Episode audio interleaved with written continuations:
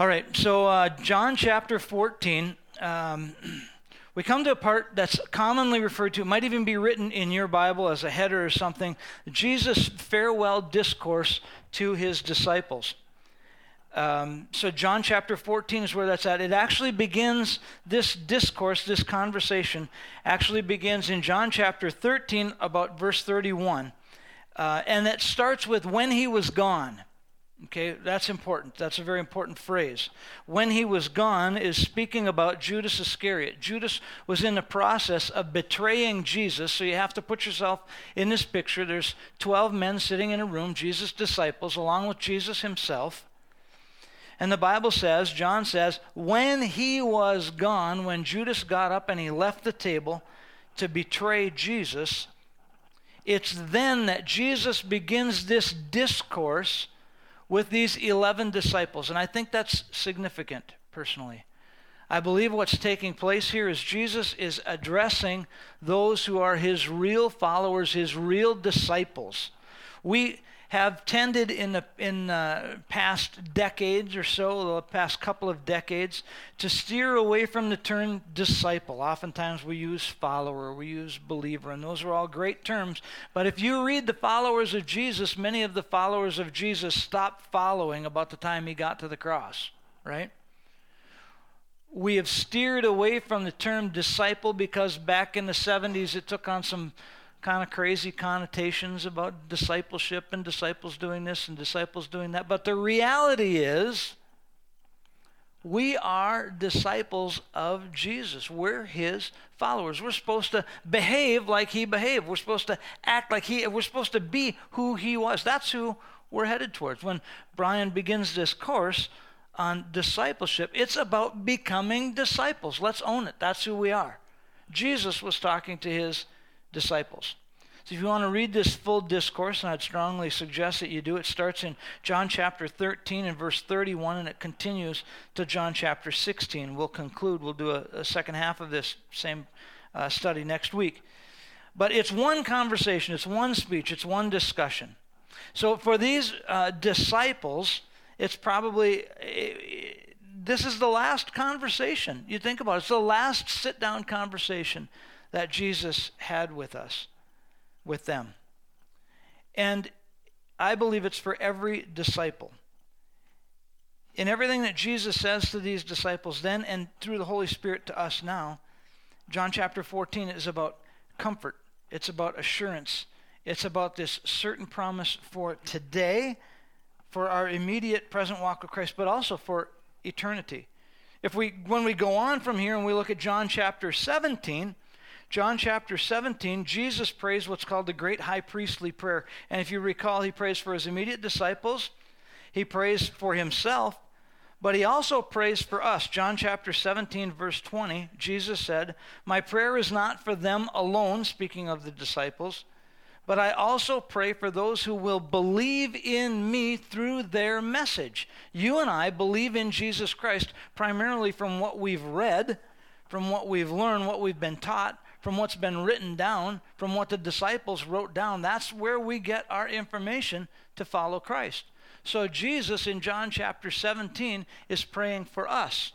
You say, okay, Pastor, how did we get from John 13 to John 17 and we haven't you haven't really said anything yet. I'm just setting the tone, just letting you know.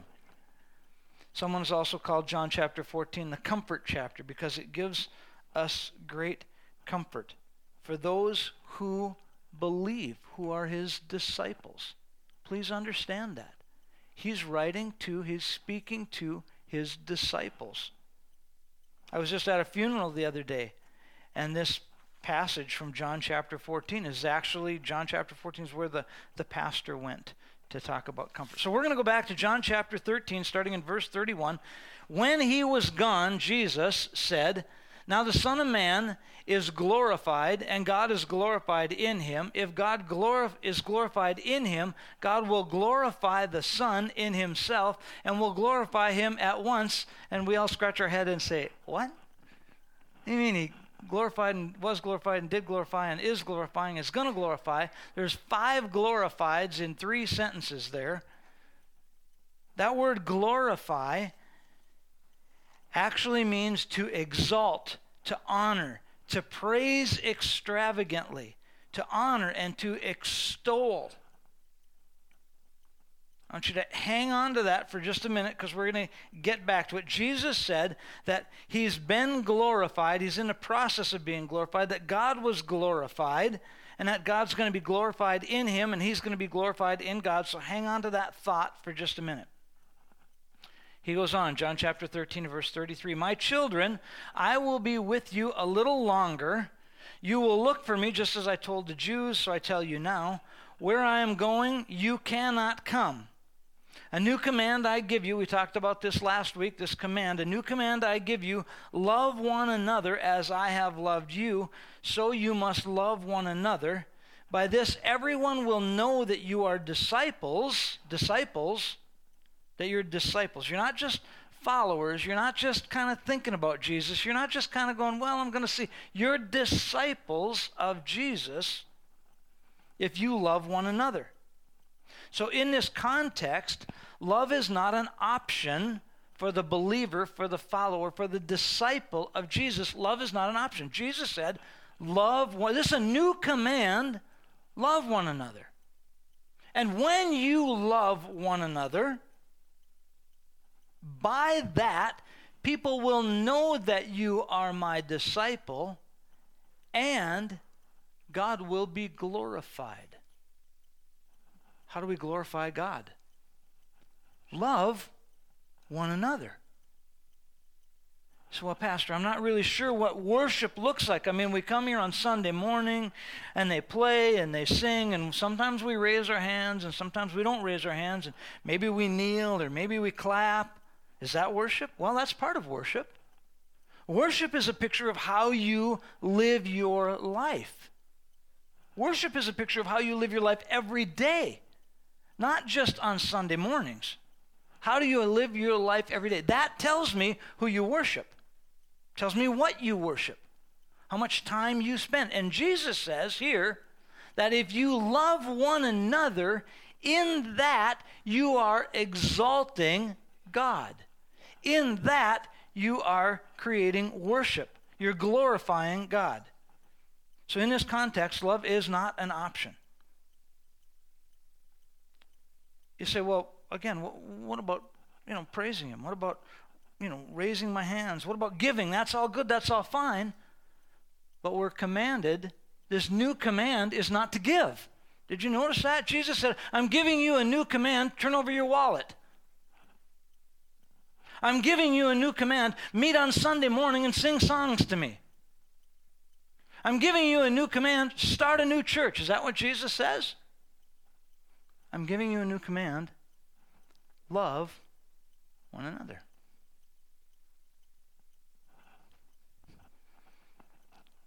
Lord, what if I don't like people? Well, guess what? We might have a class for that.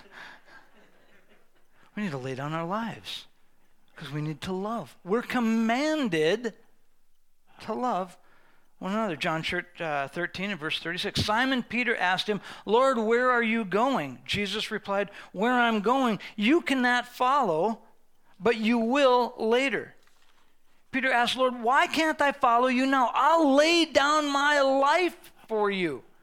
Jesus said, answered, Will you really? I mean, you know, sometimes, again, I say this all the time, we read Scripture too quickly. But I can almost imagine Jesus looking at him going, Really? You're ready to lay your life down for me? Very truly, I tell you, before the rooster crows three times, you uh, rooster crows, you will disown me three times. This is about 12 hours before the whole the whole crucifixion is getting ready to take place. Jesus knows what's coming. This is 12 hours before that. Okay? I really believe that the disciples here are kind of confused they don't really know what's a little while. Why is he going? What's this new command? How come we can't go with you? We've been going with you every day for three years. What do you mean? I, am not. I, of course, I would lay my life down. I mean, you know, I'd lay my life down. I love you. Of course, I'd do that. They have no idea what's about to hit them.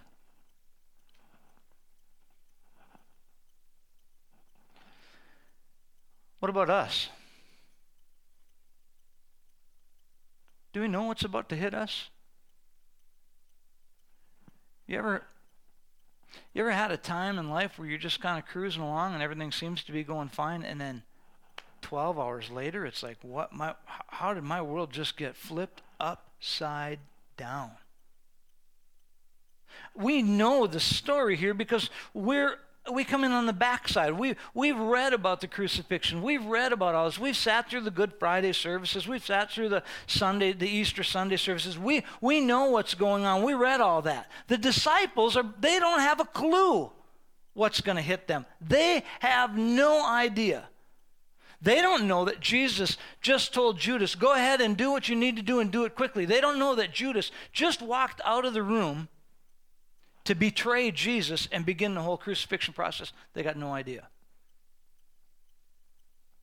And no idea. So Jesus here, I believe, he senses their doubt. You ever been in a relationship? You ever been around somebody and you could just sense doubt? You're having a conversation and you realize, man alive, they don't they're they're afraid here. And I gotta do something to change that. John chapter 14 and verse 1. After Jesus tells his disciples he's leaving, after he tells them they can't go with him, he knows what's coming. They don't know what's coming. Judas is just left to betray him. John chapter 14 and verse 1, Jesus said, Don't let your hearts be troubled. You believe in God, believe in me.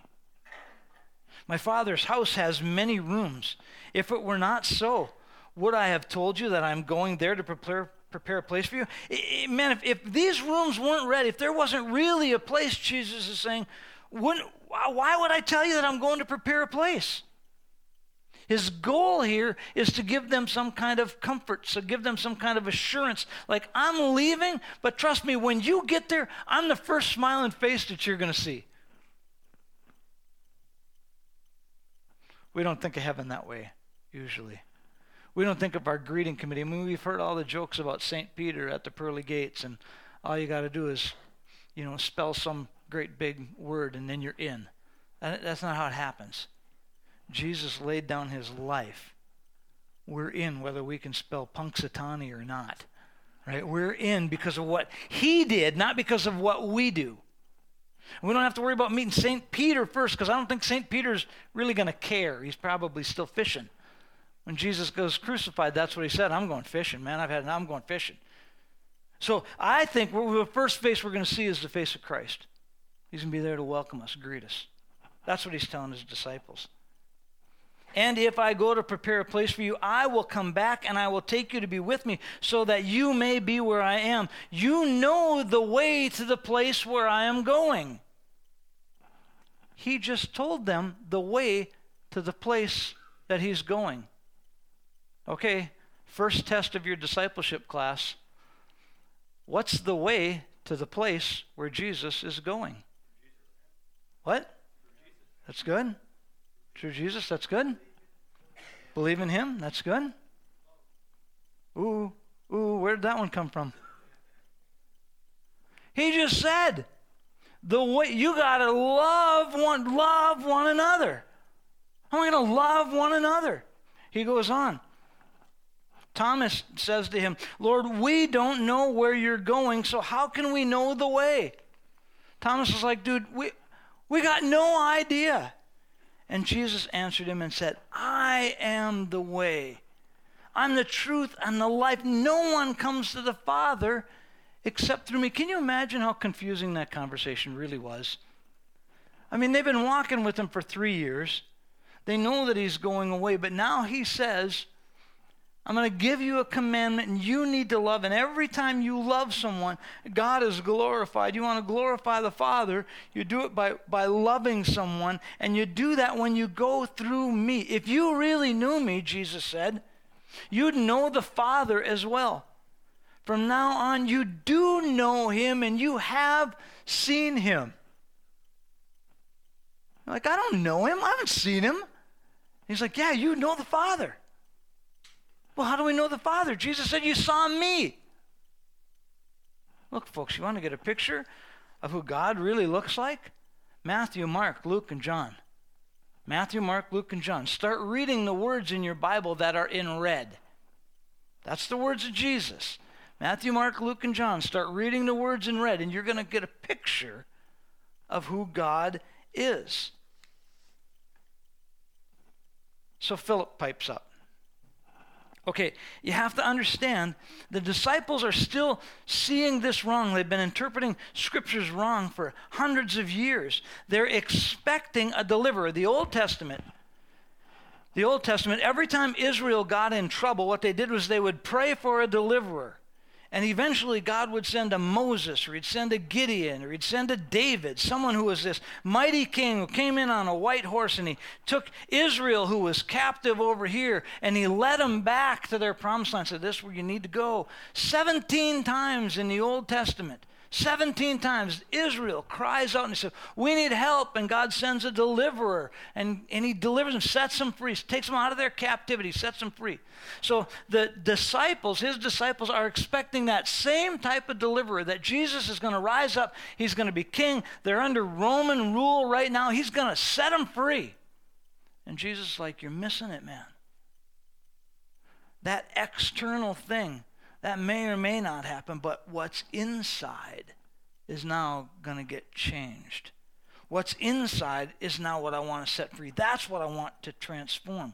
I want to transform your heart. I want to take that heart that was hard and stony and rough, and I want to turn it into something that's soft and pliable and loves. I want to change you from the inside. I'm not going to change your physical location, but I'm going to change your spiritual location. I'm going to change who you are inside. So, John 14 and verse 8, Philip says, Lord, show us the Father, and that's going to be enough. Philip still, I mean, he's out, he's still missing it. And Jesus answered, I almost think that there might be, maybe this is me, maybe I'm just reading into it, but I think there might have been a little bit of sadness from Jesus answering, Don't, don't you know me, Philip? Even after I've been among you for such a long time? Anyone who has seen me has seen the Father. How can you say, Show us the Father?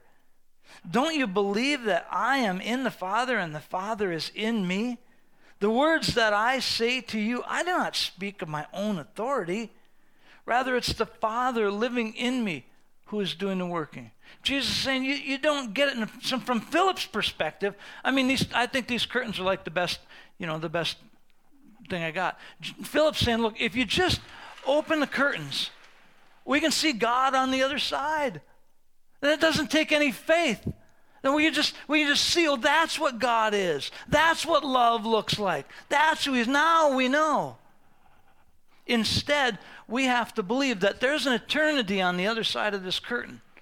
We got to believe that God wants to take our spirit and set our spirit free, that there's some junk inside of you, and God wants to set that free. And all you have to do is put your hope and your trust and your confidence and your belief in Christ. And then on the other side is this great promise. And Philip's is just saying, man, if you'll just peel back the curtains so we can see.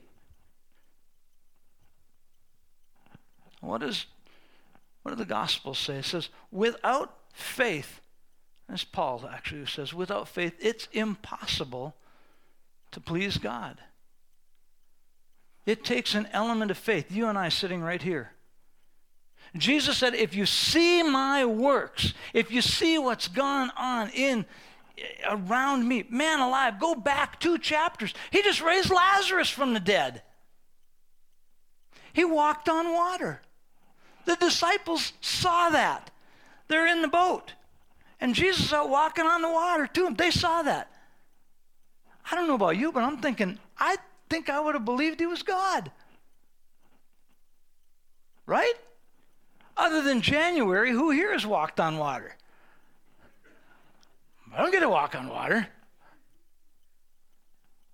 I still think it'd be cool. I haven't walked through walls. Jesus walks through walls. We find that a little bit later on in the book of Acts. I've tried. It's not been highly successful. My shoulder still hurts from that one.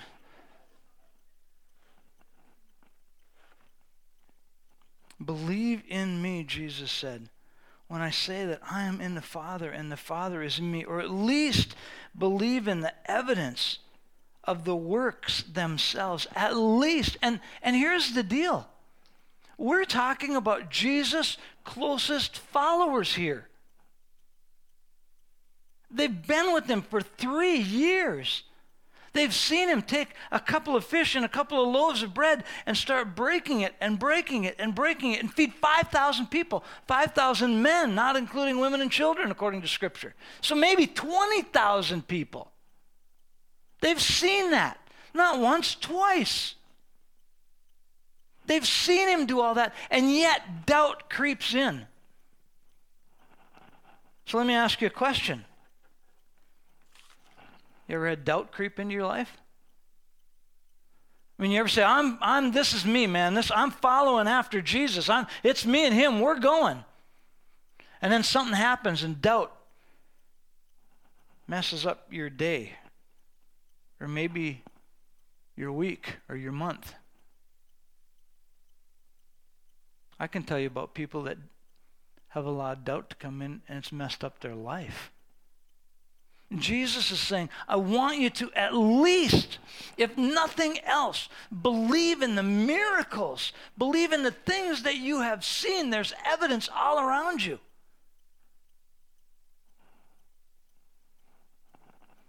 So this chapter starts out with words of comfort. Don't let your heart be troubled. Trust in me. Trust also in trust in God. Believe also in me.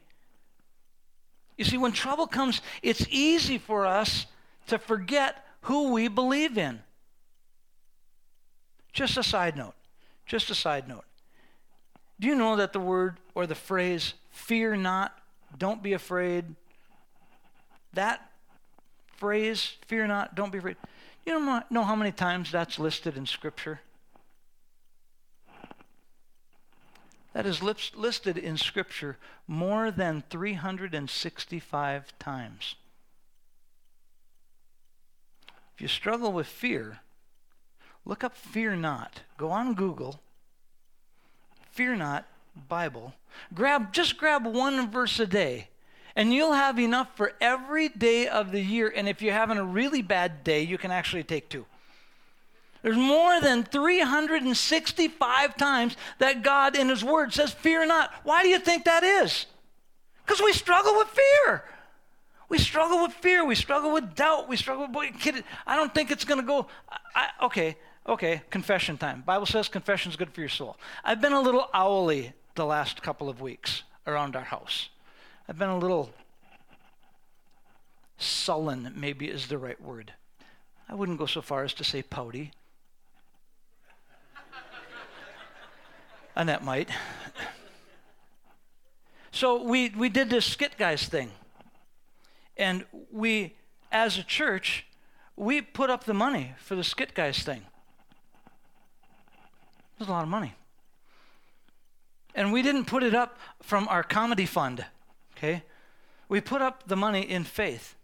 And last year, when they went to Wadena, in two weeks, two weeks, say that with me, two weeks, Two weeks, they sold out all their tickets in two weeks. Two weeks, they were sold out. We've been advertising for three months. Our auditorium that seats 800 people. And we sold 200 tickets. And then we sold 203 tickets. And we sold 206 tickets. And yesterday, even, when I went to the, uh, just before I went to the auditorium, I checked the stats in fear again,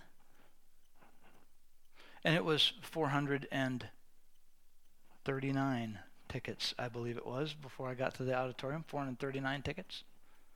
And guess what? That doesn't even come close to meeting the money that we put up for that event. And so, for about the last two weeks, I've let fear and doubt destroy my days. Have I seen Jesus work? Yeah. Have I seen him do miracles? Yes. He's even healed me a time or two. He's done amazing things in my life. And yet it's so easy for us, as I'm preparing this sermon, thinking 365 days of fear not, I should have grabbed hold of a few of those. By the way, last night I would say there was probably some 600 people there. Our budget was met, I'm quite certain. You know what? We let fear mess with us. Jesus is telling Philip, look, you need a little bit of faith. Trust in me. Don't let that fear, don't let that doubt, don't let that creep in. Coming to know Jesus and to believe in him in our hearts. Jesus says in verse 9, If you know me, you know the Father. If you know me, you know the Father. If you see me, you've seen the Father. Warren Wiersbe was a, a, a Bible translator it says in the book of John, there is 141 times when that word know is in that, in, just in the book of John, 141 times. And there are four different meanings for that word know. The lowest level, if you will, is just like the fact. You know your address, 17984 350th Avenue, Detroit Lakes. I know my address. I know my address. I know my address. Do I know that there's a God? Yep, there's a God. He's a big guy.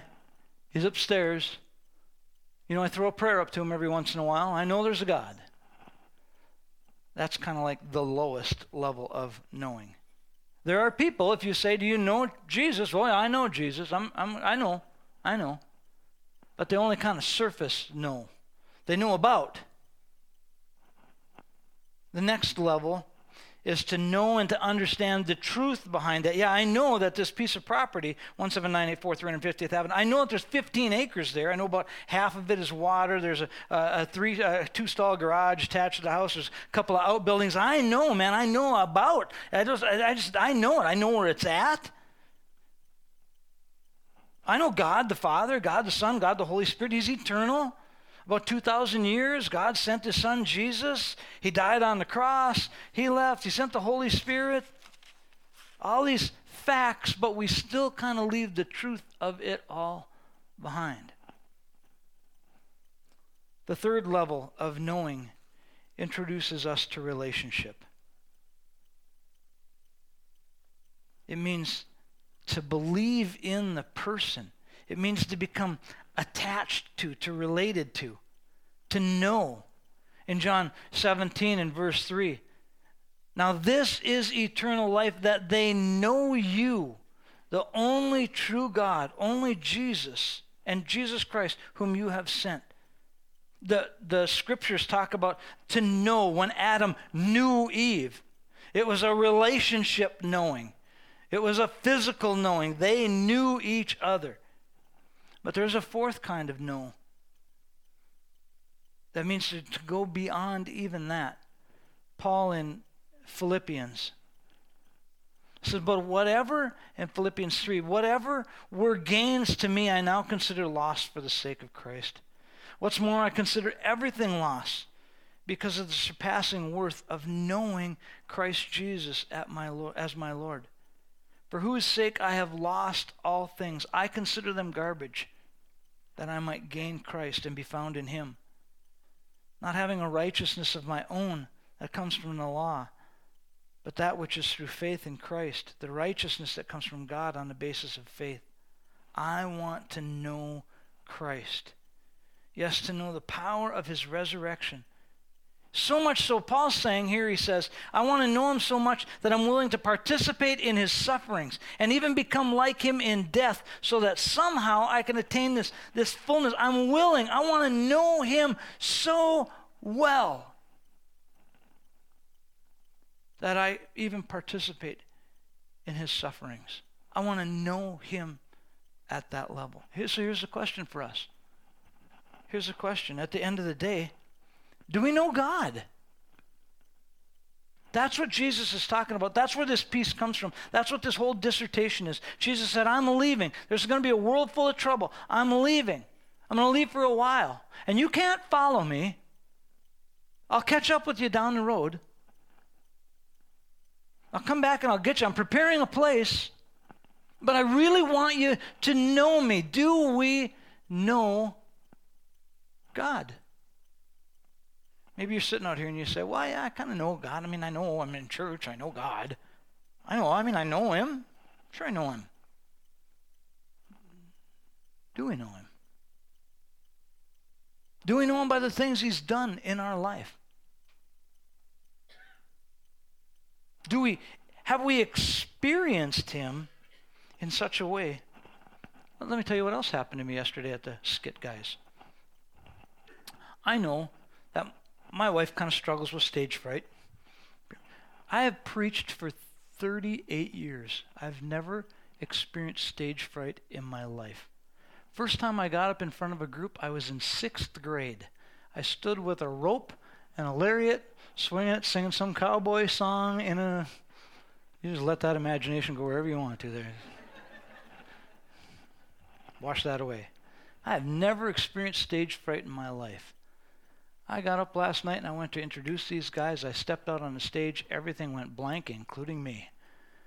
Lights went off. I was not a thought in my head. Whatever you heard, I opened my mouth and the words just rolled out. At one point, I'm pretty sure I was going to thank the church in Hibbing that I came from for what was going on. Total blank. Sweat. My shirt was covered. I was soaked. I've never experienced that in my life. I told Annette, and she said, Now you know what I deal with. Didn't know that before. Not like that. You can tell me that that's the way it is. And now I know. Do you know God today? Do you know God? Do you know Jesus in such a way that you can call on him and you know he's going to show up. That you can put your hope and your confidence and your trust in him. Do you know him that way? And if you do, are you hanging on to it? I got a young man who's going to come up and share a bit of his testimony. Come on up, Marco. Marco has had an experience with the Lord. More than one, I'm sure. And I'm going to stay up here because because he's starting to sweat already. this does not bite, by the way. I might tell you you're going to have to get it closer. But sometimes I think we need to take those experiences that we have and we need to continue to share them. We need to testify so that it continues to build. The, the Bible actually says that faith comes by hearing and hearing by the Word of God. And sometimes we need to speak out God's Word and hear it ourselves in order to encourage our faith. So tell us your, tell us your story, man. Okay, well, um, my name is Marcos, and uh, you know, before I came to the Lord, I've always known Him, but I never experienced what I experienced. Um, I was living in sin. I was not taking care of myself, drinking, um, boozing, alcohol, everything, drugs.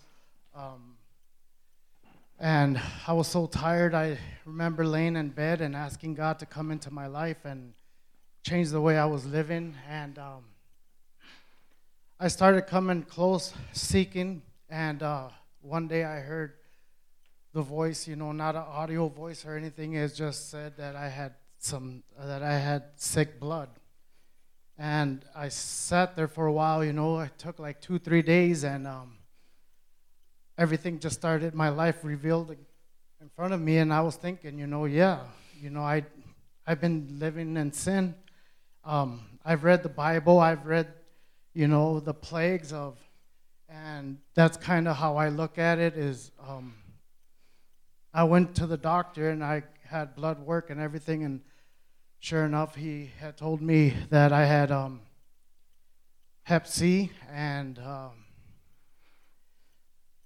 so with that, um, I walked out and we started talking about treatment and all that, and I, um, I said, you know, this is a death sentence.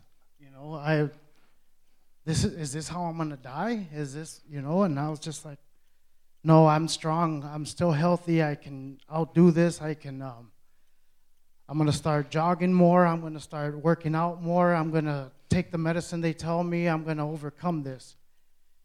and he had told me I, uh, there was a new medication coming out. I had to sit and wait for a year before I could start the process. And when that year came, uh, I went in, started the medication, and um, the first dose, uh, it really took its toll on my body. Um, there were like flu-like symptoms, and at first, but then it changed. My body was totally ice cold, and it was unbearable. I had a whole bunch of blankets on me, and I had um, closed the doors to the room. I didn't want anybody to see me that way. Um, I also um,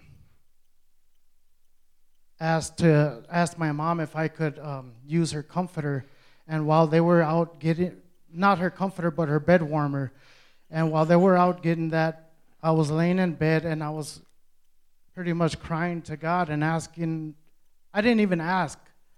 I was just crying and that, oh my God, oh my God, you know, my body and and shortly after that, I felt someone come sit by me and gave me a hug. And when I turned to look, there was no one, but everything that I was feeling at that moment left my body, and I was just overwhelmed with um, the Holy Spirit. It, I had nothing to, you know, what just happened? Where did it all go? Why, why am I feeling okay now? And um, it just hit me. It was a touch of God. He came, His grace, and He healed me. And when I went back to do some blood work, I was healed. They didn't know how I was healed, but I was healed. There was nothing, there was no.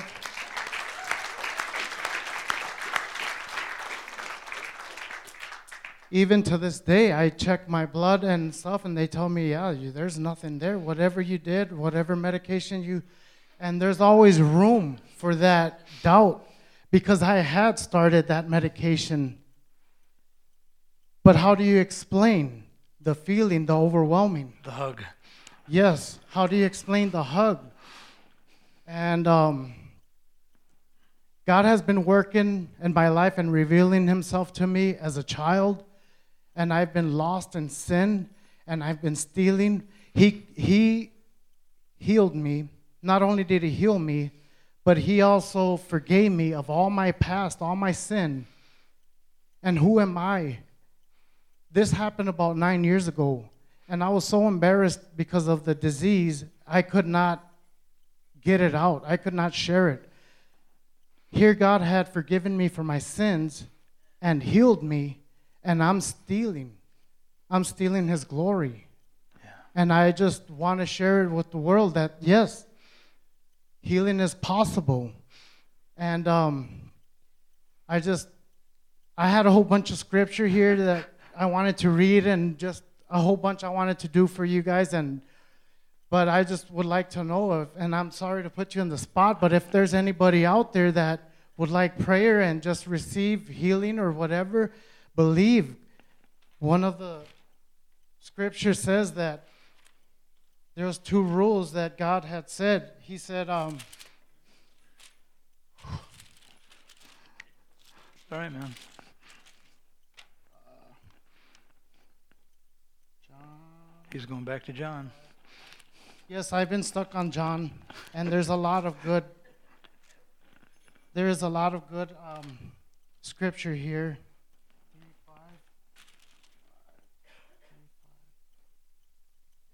Jesus replied, What am I telling you so? What I am telling you so earnestly is this unless one is born of water and of spirit, he cannot enter the kingdom of God. I, I just got baptized, me and my significant other, we got baptized.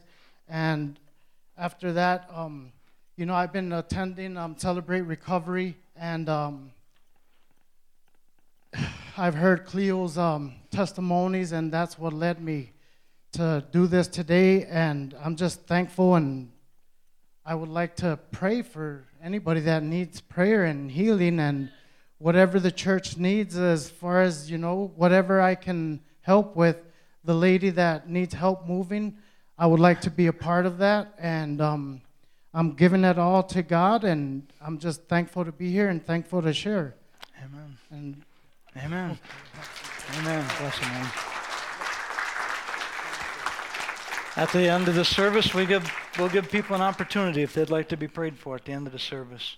So we're, we're going to close up our service here, and I just, I just thank you for sharing your testimony. Part of, quite honestly, part of getting rid of that doubt is to continue to share what God's doing in our life, to keep that alive, keep it in front of us, know what God has done, declare it, and as we do that, it builds, it increases our own faith.